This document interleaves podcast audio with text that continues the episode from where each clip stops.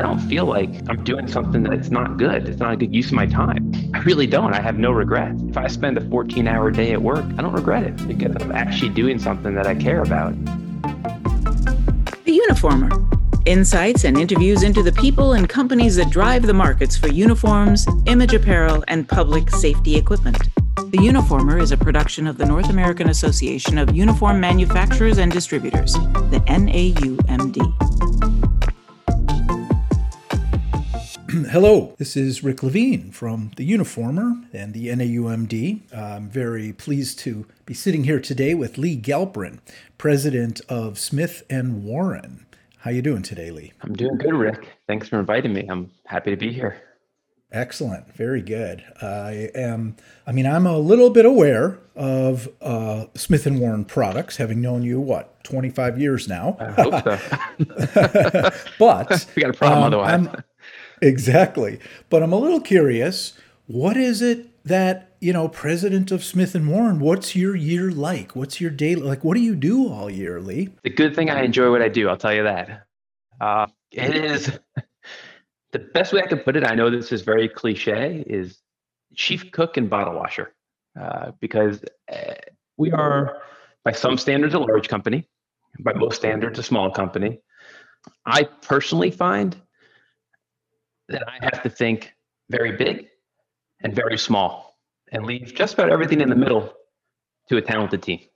So, if you look at a typical day of mine, uh, it's long uh, it starts out as waking up thinking very big, and as the day kind of gets started, I kind of jump into it. And I would say that it really, as the president of the company, a company of our type, it requires keeping us our team focused on a big picture and moving you know towards these bigger goals. Uh, but being very on top of the details. Uh, so you know, it's not uncommon for me during the day to help out with very minute things. And I would probably spend probably 85% of my day is spent, you know, helping out with the things that don't flow right through. Uh, so that's that's my typical day. It's a long one. You know, I'm very dedicated to the company, very dedicated to our mission. Um, I love what I do, and I think that helps. Um, I feel extremely lucky to get to do what I do. You know, to make a product that people actually care about and value uh, to get to make something. I just, I really enjoy it. It's extremely satisfying, but that's what I do as president of the company, big and small. That enjoyment, I mean, not only you enjoy the company and you've been there a long time, Lee, mm-hmm. but you grew up with the company, right? Yes and no. It, it's sort of interesting. I grew up uh, in the metal finishing business. My father actually, uh, when I was very young, my father was an engineer. He was working in corporate. He really didn't enjoy it. Uh, he loved engineering, but didn't really like corporate life. Took a huge risk when I was about eight years old and bought a metal finishing company, basically doing electroplating. Very small company. Uh, this is in the early 80s. He, uh, that's the business I grew up around. So I grew up around metal finishing. He was a job shop he didn't make a product, which is sort of interesting. So he really enjoyed being his own boss, but he was a subcontractor. And he always knew that he wanted to make something, he wanted to be the brand. Uh, so when I was in high school, you know, pretty late in high school, he bought this small company called Smith and Warren, which was a local manufacturer in New York. It was very small. I really wasn't involved in it. To me, it was really the metal finishing business was the main business. After I graduated college, he had the opportunity to buy another badge company, which had a national reputation, which was called Everson Ross. And Everson Ross had a big name. They were well known. And that gave him this opportunity to make this into a bigger company. That's when he approached my sister and I about joining the company. So I had actually been, I had at that point been in corporate America for several years. I was working, I was a certified public accountant, was doing pretty well with it.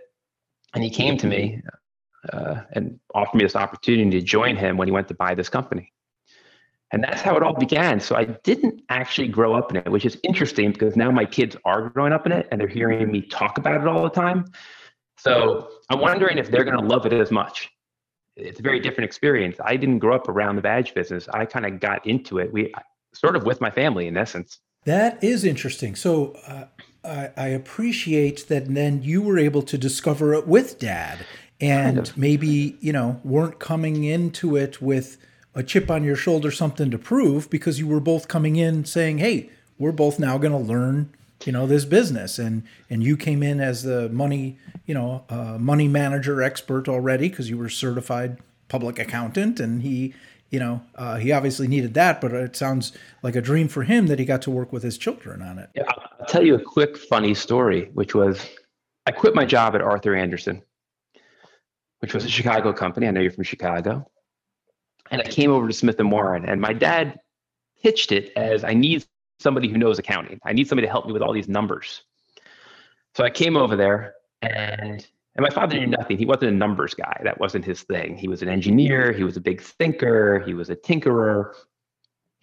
So the first day I'm there and I start working with Peachtree Accounting, with his accounting program. And I started seeing all these things that were done that he had done didn't make sense. It was just a big mess, basically. And I set out to try to fix it. But he came over, and this is something I knew. I knew accounting. And he came over and he clearly knew it better than I did, which is funny because he had asked me to come over and help him about oh probably mid afternoon. I said, "That's it. I'm done with accounting. I'm going to the factory," and I swore off accounting. And the funniest thing was, I swore it off in the business. I said, "I can't do anything in this business that I know. I have to learn it all because anything I know, my father's going to think he knows better anyway. So I might as well start from in the area of the business I know nothing about and learn from him." And the, the amusing part about it all is I went to college for accounting and finance. My sister graduated with a, who's my business partner, graduated with a comparative religions major and doesn't know a debit from a credit. She joins the company, she takes over the book. I took over the factory.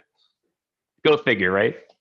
That is a that is a great family story. That's I mean it, we listen. It was a way to avoid conflict. Yeah, interesting. So everyone leaned into what they didn't know uh, in order for the ship to rise so that, but you did still know accounting, you know, and she still knew comparative religion. it just, uh, everything, you know, probably aided um, and maybe taking uh, maybe taking much more of a open turn the other cheek attitude towards the bookkeeping she was able to work with dad maybe uh, in an easier way than you.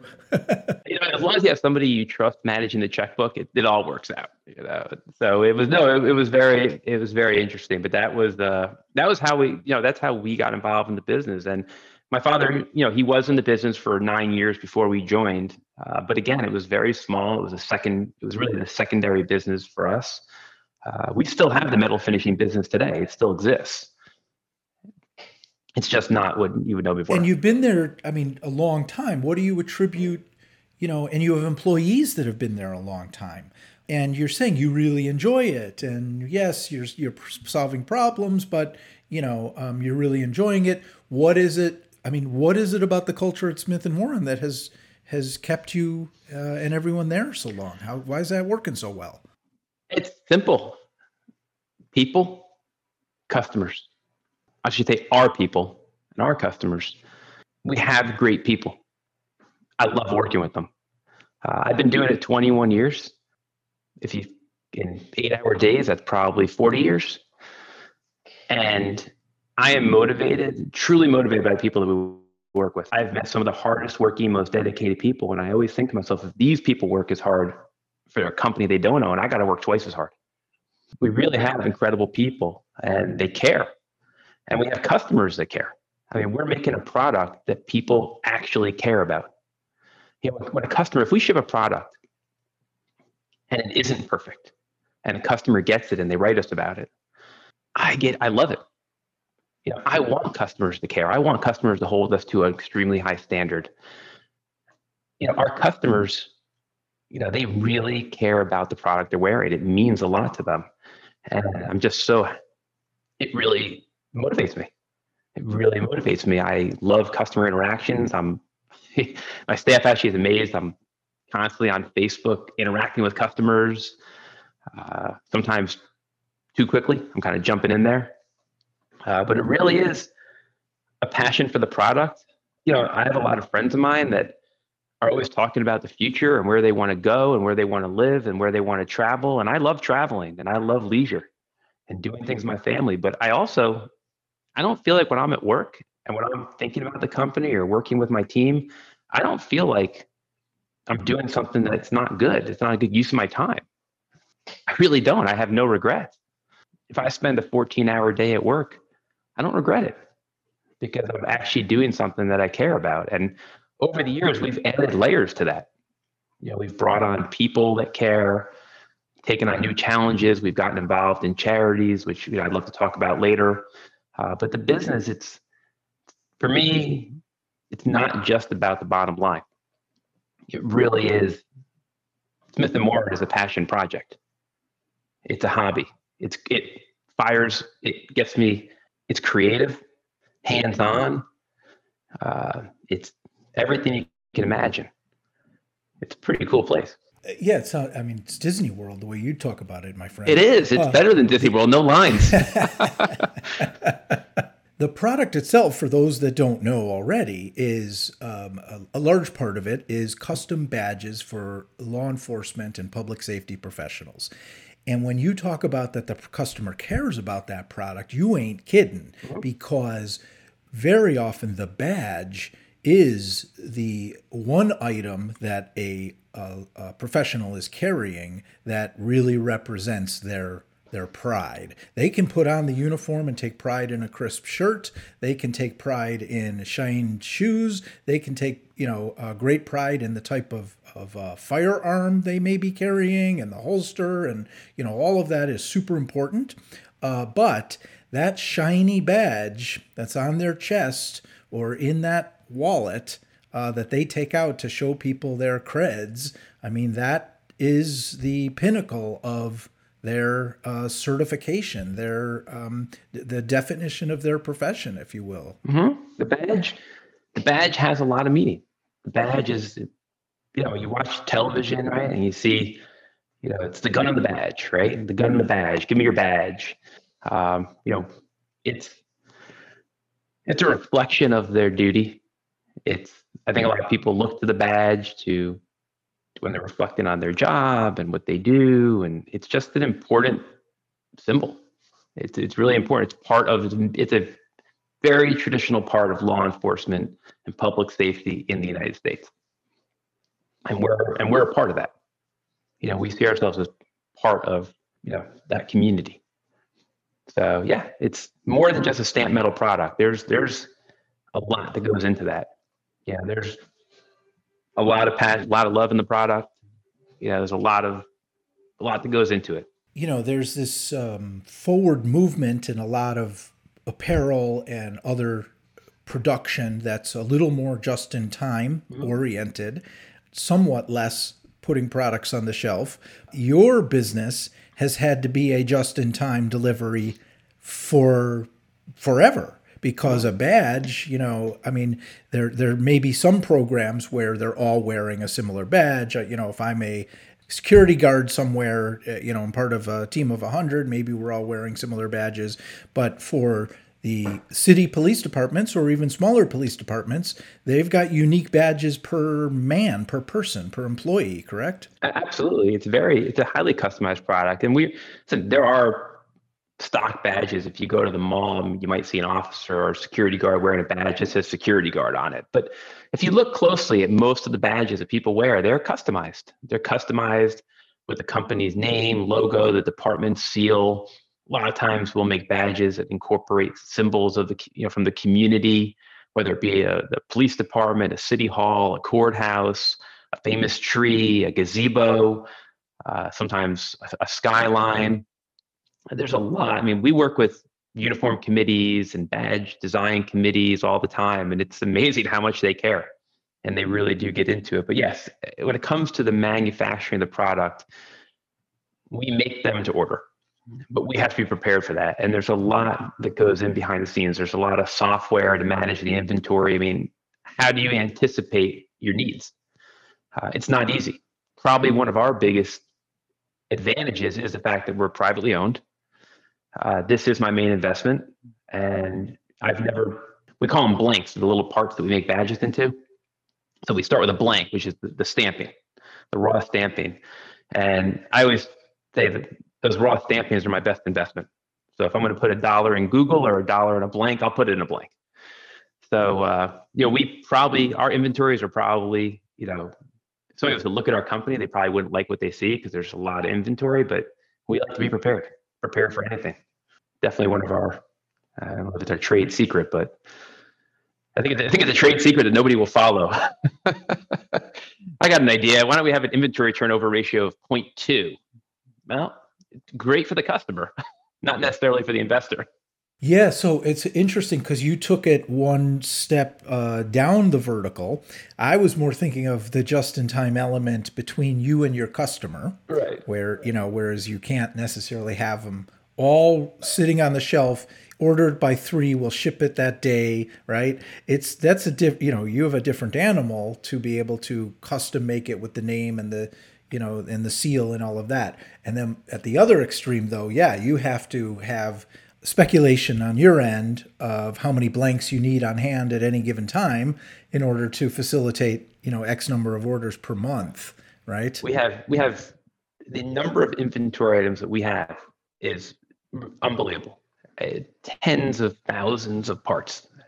And we have all of them there, organized, in stock, ready to go. Yeah, we're using we have software that we've built over the years that helps us anticipate uh, how many we think we might need. It's not always right. I mean, a department could buy 10 badges a year for five years and all of a sudden decide to redo them all and then, you know, hit us with an order we didn't expect, but we're prepared. We just statistically understand about how many times a year that's going to happen. Um, so we can usually handle the big order that comes out of nowhere and still get it out in a reasonable amount of time. But it's yeah, it's a complex business. There's a lot of layers to it. Uh, I've seen people try to get into our industry. They get out fast. And where do you I mean, where do you see the product line where do you see the product line going? Or do you see yourself as staying, you know, specific and wide, but you know, only wide for this spe- you know, the specific markets that you're already serving? We're we're disciplined. We're disciplined. Uh, you know, I'm diversified. You know, I have other business interests, uh, but Smith and Warren as a company is disciplined. Know, we know who we are and we know what we do. The product doesn't change. Some of how we make it, how we design it, how we sell it, how customers buy it, that all changes. You know, we utilize technology to give the customer a better buying experience. You know, to give the to allow our dealers uh, make it easier for them to sell it. You know, make our make it easier for our customers to get badges fixed and communicate with us make it easier, you know, more make it easier for our employees to do their job. All the technology we apply really is not to change the product. It's to actually allow us to continue to make the product because people don't want people want everything to change except the product. They want their badges to be the same quality and look the same as they bought them in 1975. They just don't want to have to send their order in by carrier pigeon. really, it's it's thinking more in terms of how do customers want to purchase the product? How do they want to receive the product? Yeah, now we're dealing with customers that people want to receive it quicker. They want more communication from us. They want to know more about the process. They want to know, you know, have more visibility. But the product doesn't change. Now, there has been a lot of advances over the last couple years in sort of the product development side.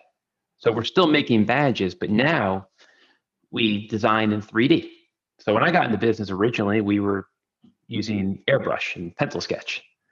Yeah, then we went to illustration, 2D illustration. Now we're doing 3D modeling. Yeah, now we're using 3D modeling. And we have 3D artists on staff, and this is what we do. And everything we do before we cut a die or a mold, you know, we're looking at it in 3D. And that's what customers are starting to expect you know, these customers say, why can't I see the product? Why can't you 3D print it or, you know, show it to me before I, I you know, th- this is what's changing. So again, going back to my original statement, technology is not changing the product per se.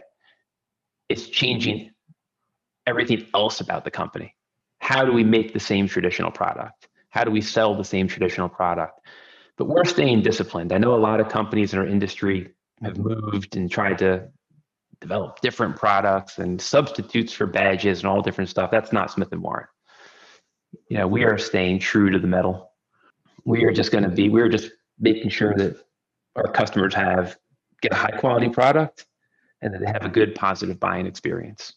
Well, you were certainly uh, a pioneer and a quick to move on the whole uh, design a badge yourself uh, online. And now many badge makers, even outside the uniform industry, have, you know, the design it yourself type of infrastructure. But you were very quick to um, devote resources to that and have people on staff that you brought on to specifically help the uniform dealers you know build tools so that their customers um, which you know along the line are your customers um, uh, order online. And that um, that has continued to i think that became a pretty integral part of your business if i'm not correct. Beyond and it's continuing. So we actually in 2020 we launched our most recent website which was a complete rebuild.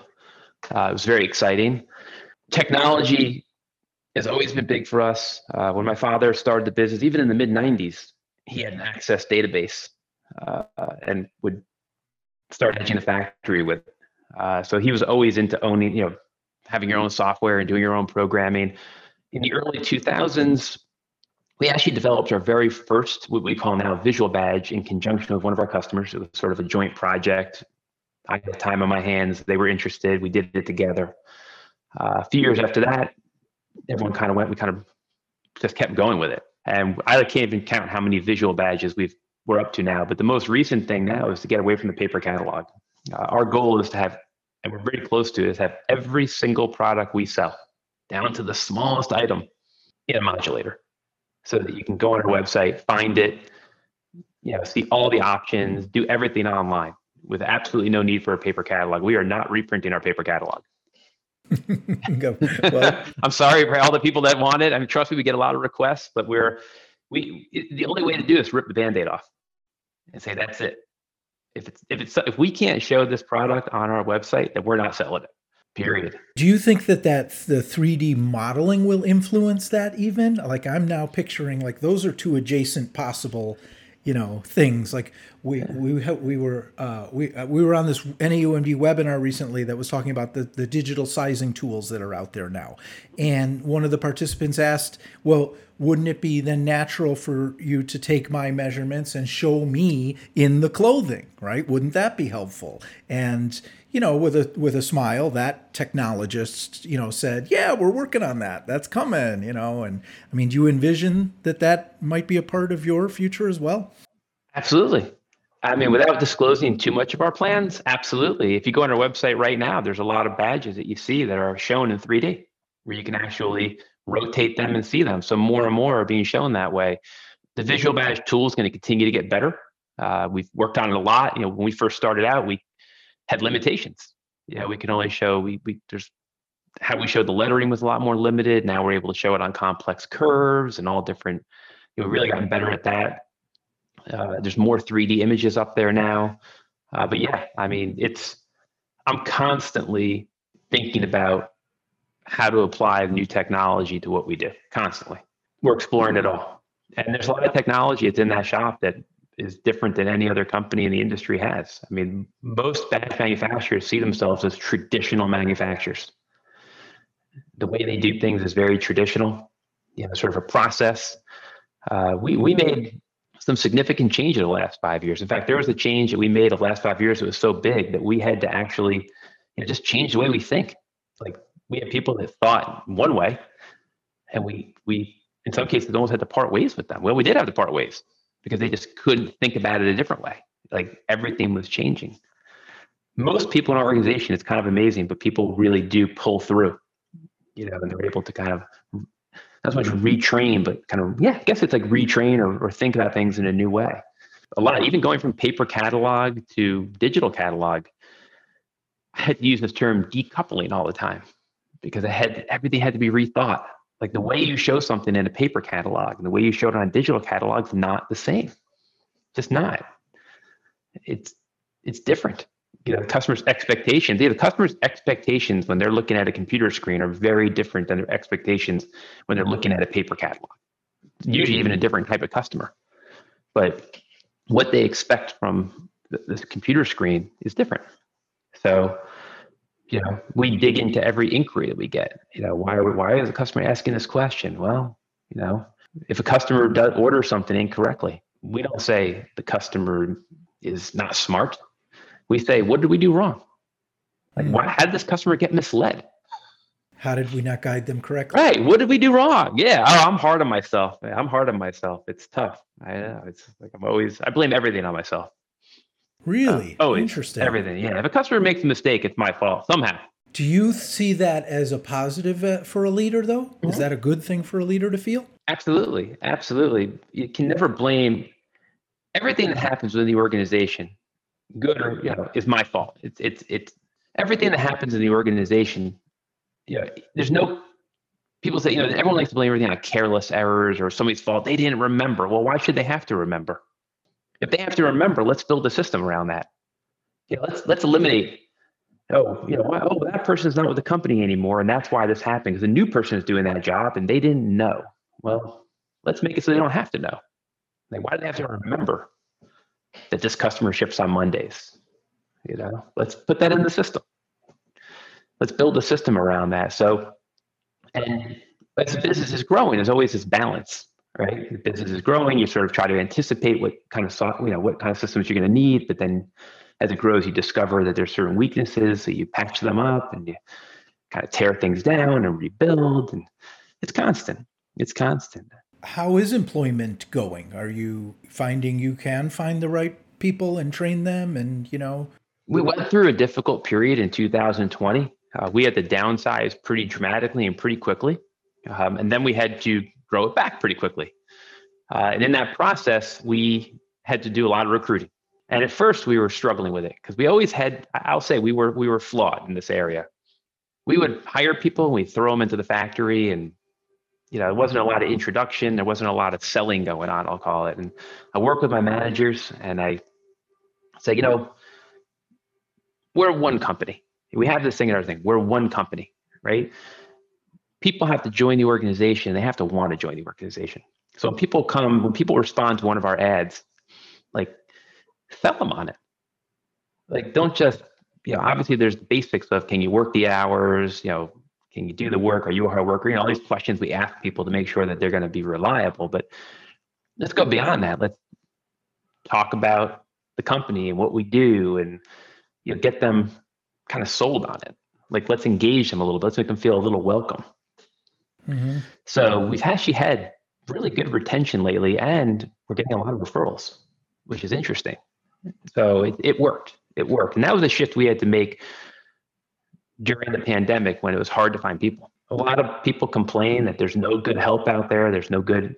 I disagree. I think there's a lot of good people out there. They just want to work for good companies. Yeah. they don't want to feel like they're a cog in the wheel. They want to feel like they're respected, that they're part of something big, they're part of something good. Yeah, there's a lot of a lot of people that run factories. They look at people and machines as sort of the same thing. Know, machines break down and people make mistakes. I don't look at it that way. I, I understand the difference between a machine and a person, and I hope I know my managers do too. So we want people to feel, and I'm, I know people do feel that way because I'm constantly amazed at how at how people uh, come through.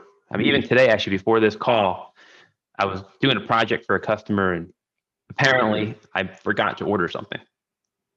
Yeah. So everyone likes it when the boss makes a mistake, right? It's always that. Yes. You know, I always joke around that if I wasn't if I wasn't the president of the company, I would have been fired a long time ago. But you know, it's like two thirty in the afternoon on a Friday. We have to overnight something for the customer. We didn't make it yet. I'm not. They're going to get it done. They're going to get it done. I'm just always amazed. You had mentioned earlier there were some um, uh, charities, causes that the company is involved in, or you're involved in, or we've gotten very involved. I mean, as per, on a personal level, I've always been involved in, in some causes, of different causes, and um, as a company, we got involved. It started out with it actually started out about 11 years ago. It was the 10th anniversary of 9 11. We were being asked by a lot of departments to develop products for this for, for the 10 year anniversary, and we were very conflicted about it. Um, you know, we were a New York company. We, you know, I lived at that at, at 9/11. I lived three blocks away from the World Trade Center. You know, a lot of people at the company were very directly impacted by the events of 9/11, and we just didn't feel comfortable profiteering off of it. It just, it just something felt wrong. We just I couldn't get my head around it. I always feel like if you do right, the right things happen, and I just had a really hard time with this. So at some point, we got pressured enough that somebody said, "Please, we know you can make this one, one product."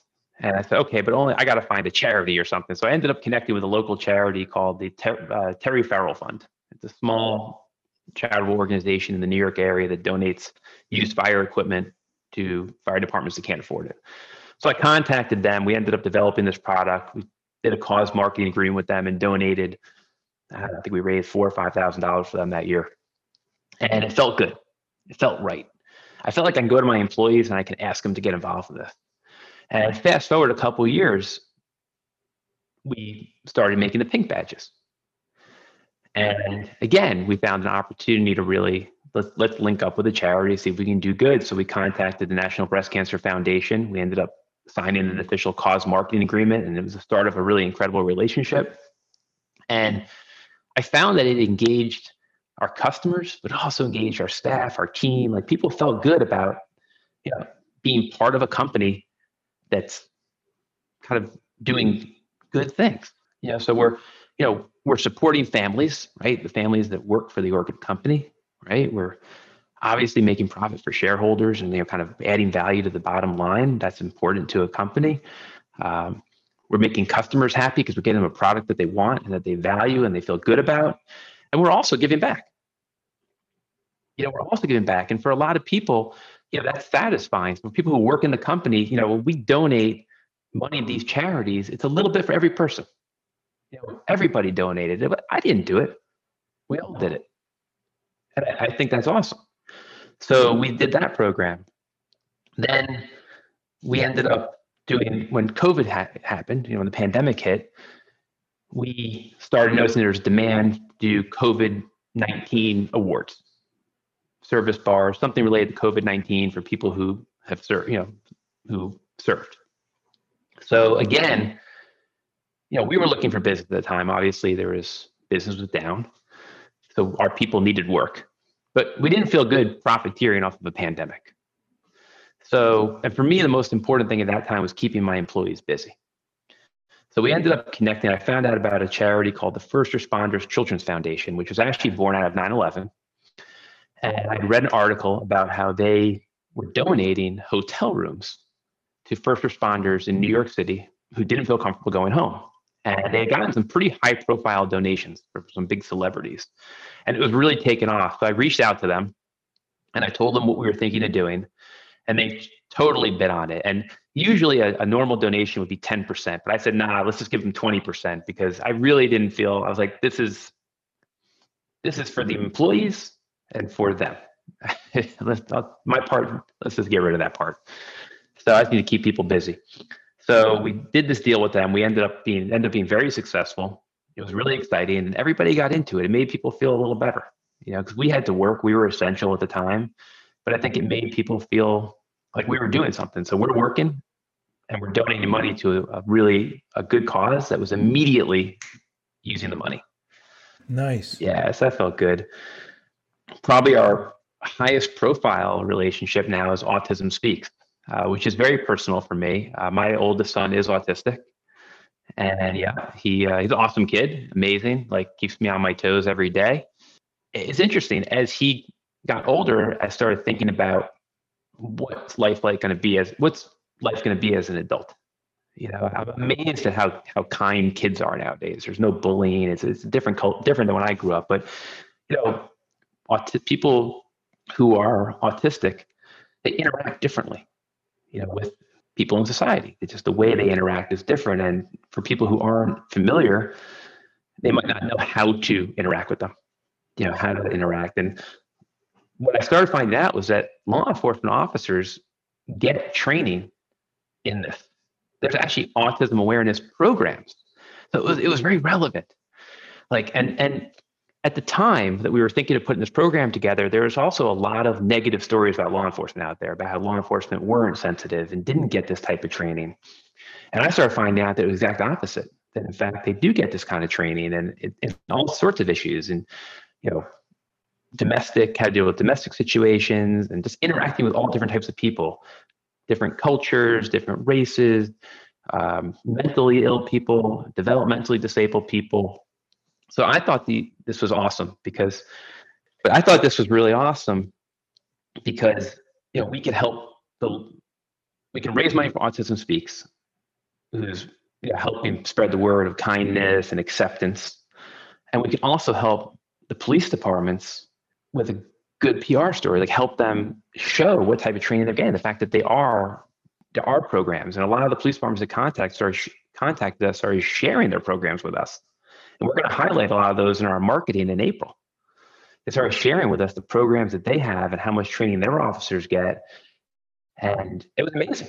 I mean, it was absolutely amazing, and we've raised a lot of money for Autism Speaks now. Uh, so it's just been incredible. I mean, I think in total now over the last four years, we've donated over seventy-five thousand dollars to these charities. Wow.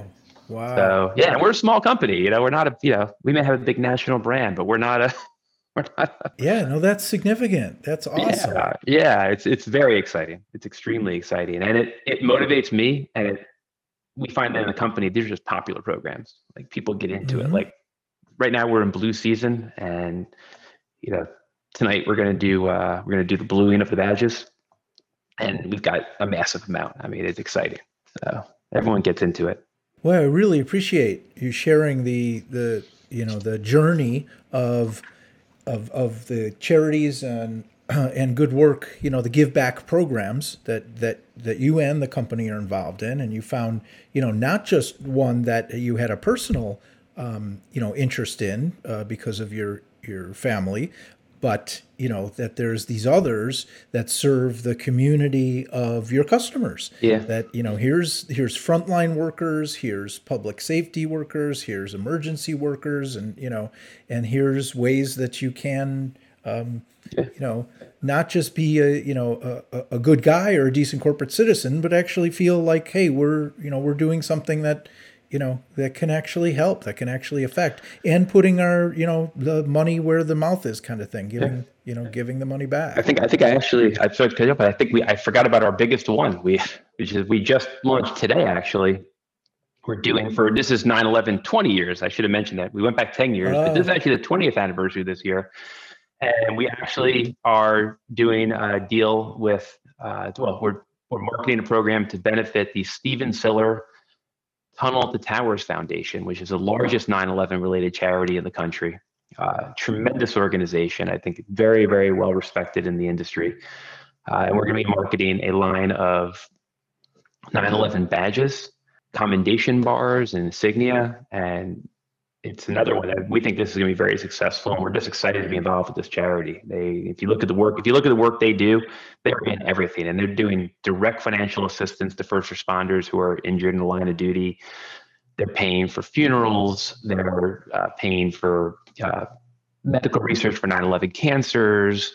It, it's amazing. I mean they are just they're all over the place and uh, we're, we're just super excited to be helping them.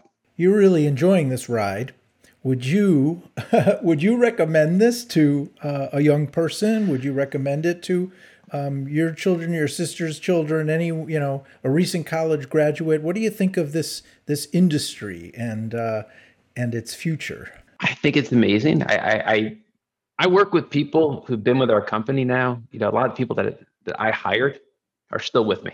So people that I started with that I hired 20 years ago are still with the company. People I hired. Actually, one of my employees reminded me yesterday some we had a little funny incident that happened and he said, Don't worry about it, Lee. He goes, I know you 14 years. You know, we have had very little turnover. So I think it is a good industry. I think you'd have to ask my employees. You know, I, I think that I think part of the reason they stick with it is because it is it is a good industry.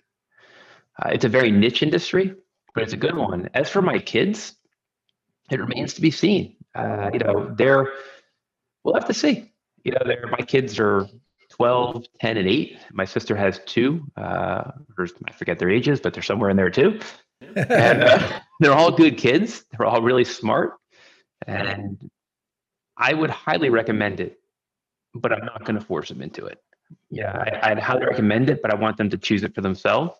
Yeah, they're always welcome to help. I mean, I bring home Ziploc bags and they stuff them all the time for me, you know, and they, they seem to enjoy that, at least getting paid part. But uh, we'll see. I, I just, I think my advice to my kids is just, I, I hope that they're as lucky as me. I hope that they actually get to do something they enjoy and that they never feel like it's a means to an end. I like that phrasing of it, that description of it. Um, that is beautiful. Lee Galperin, the president of Smith Warren, Smith and Warren. Um, you can find them actually at smithwarren.com. But Lee, it was such a pleasure talking with you today, and I really appreciate you taking the time. You too, Rick. I appreciate this opportunity very much.